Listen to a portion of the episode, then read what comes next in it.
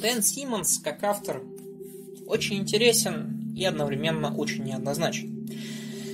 Дэн Симмонс, понимаете, иногда есть авторы, которые создают себя за счет создания, за счет внутреннего таланта, за счет поэтичности. Это, э, вот самый первый выпуск этой передачи, он связан с Роджером Жедазно. Жедазно именно такой. Он автор-поэт, ему дается, он очень хороший стилист, он очень классный автор. И одновременно есть Дэн Симмонс. Дэн Симмонс хороший автор. Дэн Симмонс автор великолепный. Пожалуй, я считаю, что на сегодняшний день это лучший фантаст в мире из ныне живущих. живущих. Но почему? Чем он отличается от других? Почему Дэн Симмонс, он такой отличный? Давайте подумаем. Дэн, э, в общем, есть такой русский литератор и лектор Дмитрий Быков. И Дмитрий Быков как-то раз прописал лекцию о Блуке, который выделил два вида поэта. Э, первый вид поэта – это поэт-ретранслятор, второй вид поэта – поэт-эрудит. Поэт-ретранслятор транслирует что-то данное ему свыше. Яркий пример такого поэта – это Александр Блок. Александр Блок пишет свои стихи, он как бы не особенно запаривается некоторыми вещами. И был ли Александр Блок умным человеком? Пожалуй, все-таки нет по многим его действиям, по многим его переобуваниям, это как бы видно. Одновременно есть поэт-эрудит, миру Маяковский, миру Пастернак, люди невероятно умные, разбирающиеся в рифмах, разбирающиеся во всем. И это крайне интересно. Дэн Симмонс относится к виду писателя-эрудита. Дэн Симмонс невероятно эрудирован, и это видно во всех его книгах.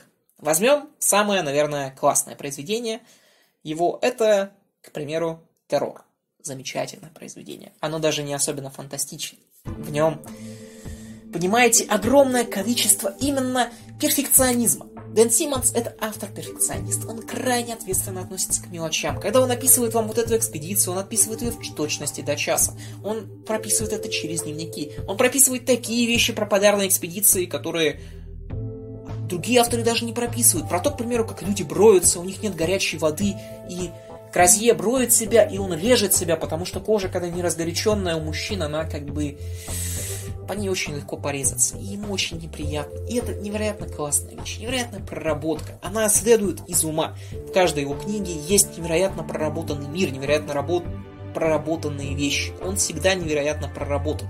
Иногда это работает в плюс Симонсу, иногда это работает в минус. К примеру, мне всегда казалось, что в книге Идеон он слишком переборщил с некоторыми моментами, о которых мы поговорим чуть позднее. Э, Дэн Симмонс перфекционистичен, но, как мы заметим, это характерно для многих авторов. Он перфекционистичен с какой-то научной точки зрения. Э, то есть э, ему вполне верится в перфекционизме. Он достоверен, что ли, во многих моментах.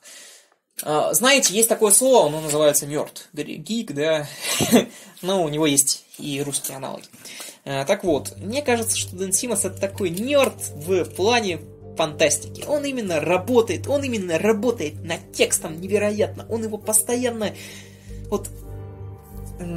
Мне сложно представить, что, возможно, я ошибаюсь, что Железный вот очень долго писал свои тексты.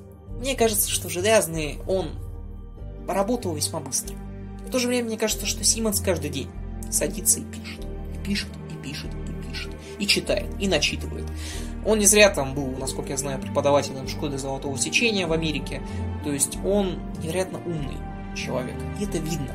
И это вот прям прослеживается. Его личность, она как бы видна. Причем он не настолько зануден. Хотя некоторые книги у него есть невероятно занудные, стоит признать. А, он, понимаете, настолько стилизирован, что ему вот невозможно верить. Э, не так давно у меня отключили свет, и мне надо было как-то коротать время. Телефон у меня разрядился, ничего не работал, но у меня есть подарочный вариант книги Гиперион. Я открыл, я ее читал уже, ну, несколько раз, и я открыл, и я снова начал читать самую первую часть Гипериона, где идет рассказ о судьбе священника на Гиперионе. И насколько он, вот перфекционистичен, насколько все в какой-то момент складывается воедино в его судьбе. И насколько там, опять же, ключевое, пожалуй, это невероятное количество отсылок у Дэна Симмонса. На самом деле, с отсылок там просто ужас. И в этом плане, опять же, книгу Элеон я уже приводил, но книга Элеон, она построена на бесконечных отсылок к Трое, к Илиаде, к Одиссее и неожиданно к Шекспиру, огромное количество просто к Шекспиру, и его буря, к Темпесте. И это крайне интересно, потому что он постоянно отсылается на какие-то вещи. Примерно такая же вещь, она связана с Шерлоком Холмсом. Постоянные... Вот, книжка у него есть про Шерлока Холмса, Симмонса, «Пятое сердце», по-моему, называется. И там тоже огромное количество отсылок на американскую историю, на американских писателей. Она написана в стилистике Генри Джеймса. Он повторил стилистику настоящего американского писателя. Понимаете? Человек настолько он мертв. Он сел, прочитал несколько книг Генри Джеймса и решил, я скопирую его стиль, напишу свою фантастическую книгу про Шерлока Холмса в Америке. Это ведь удивительно, это ведь правда классно. И мне поэтому Симмонс нравится невероятно. Он действительно такой мертв. Причем, все-таки то, что пишет Симмонс, понять можно, знаете, и без знания Шекспира, и без знания вот этого всего. Просто оно как бы открывает новые он, и он в отрыве без отсылок классно писать. То есть, я уже приводил этот пример как-то раз, но еще раз повторю. А в терроре есть персонаж, который ассоциирует себя с Карадом Дыр. Но если мы его просто уберем, ничего в терроре не, не поменяется. Это все равно будет классная книга. В Гиперионе есть постоянные отсылки к Джону Китсу. Оно, в принципе, построено на отсылках к Джону Китсу и его поэме Гиперион. Но если мы уберем Джона Китса, безусловно, изменится некоторые акценты. Безусловно, изменятся некоторые вещи. Но в то же время, в принципе, книга перестанет быть хорошей. И мне именно, пожалуй, этим нравится Дэн Симмонс. Его перфекционизм, его отсылками, его бесконечной работой над самим собой и над своими книгами. И поэтому Дэн Симмонс мне представляется лучшим писателем фантастики сегодня. Просто он невероятный, по-моему, трудогодок. Если сравнивать его с другими писателями, мне кажется, он очень похож в этом плане на Стивена Кинга. И именно поэтому Дэн Симмонс невероятен. Понимаете, я уже описывал Яцека Дукая, да, в одной из роликов, советую посмотреть, иные песни. И говоря о Цеке Дуке, Дукая, я говорю, что он переборщил, что вот, вот для того, чтобы дубить Яцека Дукая, надо дубить покопаться. И для того, чтобы дубить Дэна Симмонса, тоже надо дубить покопаться. Но в то же время дубить это не означает какой-то фанатизм. Есть писатели гораздо более занудные, гораздо более неинтересные, чем Симмонс. Симмонс интересен. Его лучшие книги, они невероятны в своей проработке. Потому что когда ты читаешь про террор, какой-то момент вот эти вот все перфекционистические детали, про то, как люди броются, про то, как люди ходят, про то, как люди едят, про то, как у них постепенно наступает цинга, про то, как... про каннибализм.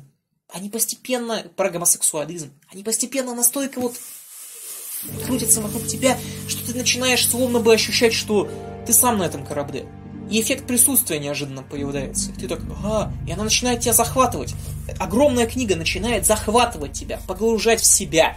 И ты читаешь ее и не можешь оторваться. Примерно то же самое происходит с Гиперионом, который вот настолько классное произведение, правда. Я слышал, что у Гипериона есть хейтеры, я понимаю почему, но на, мне вот кажется, что это невероятно классное произведение в фантастическом плане. Это произведение, наверное, наиболее характеризует Симмонса. Огромное количество ссылок, огромное количество сюжетных поворотов. Причем, смотри, я не могу сказать, что вот он не шаблонен в некоторых из них. Э, к примеру, когда я читал Гиперион, одну из, ну, про женщину, кто такая эта монета, мне стало понятно весьма быстро, но в некоторых вещах, которые вроде бы тоже самоочевидны, я немножечко я, в общем, один из поворотов я смог предугадать у Симмонса, но у него оказалось их 15. И как бы я, может, и молодец, что один угадал, но некоторые вещи, которые Симмонс затрагивает, о которых я никогда и не думал.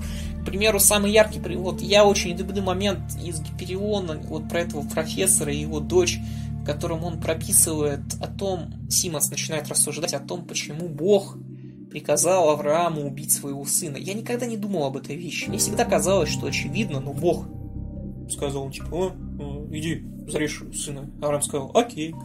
И все в порядке.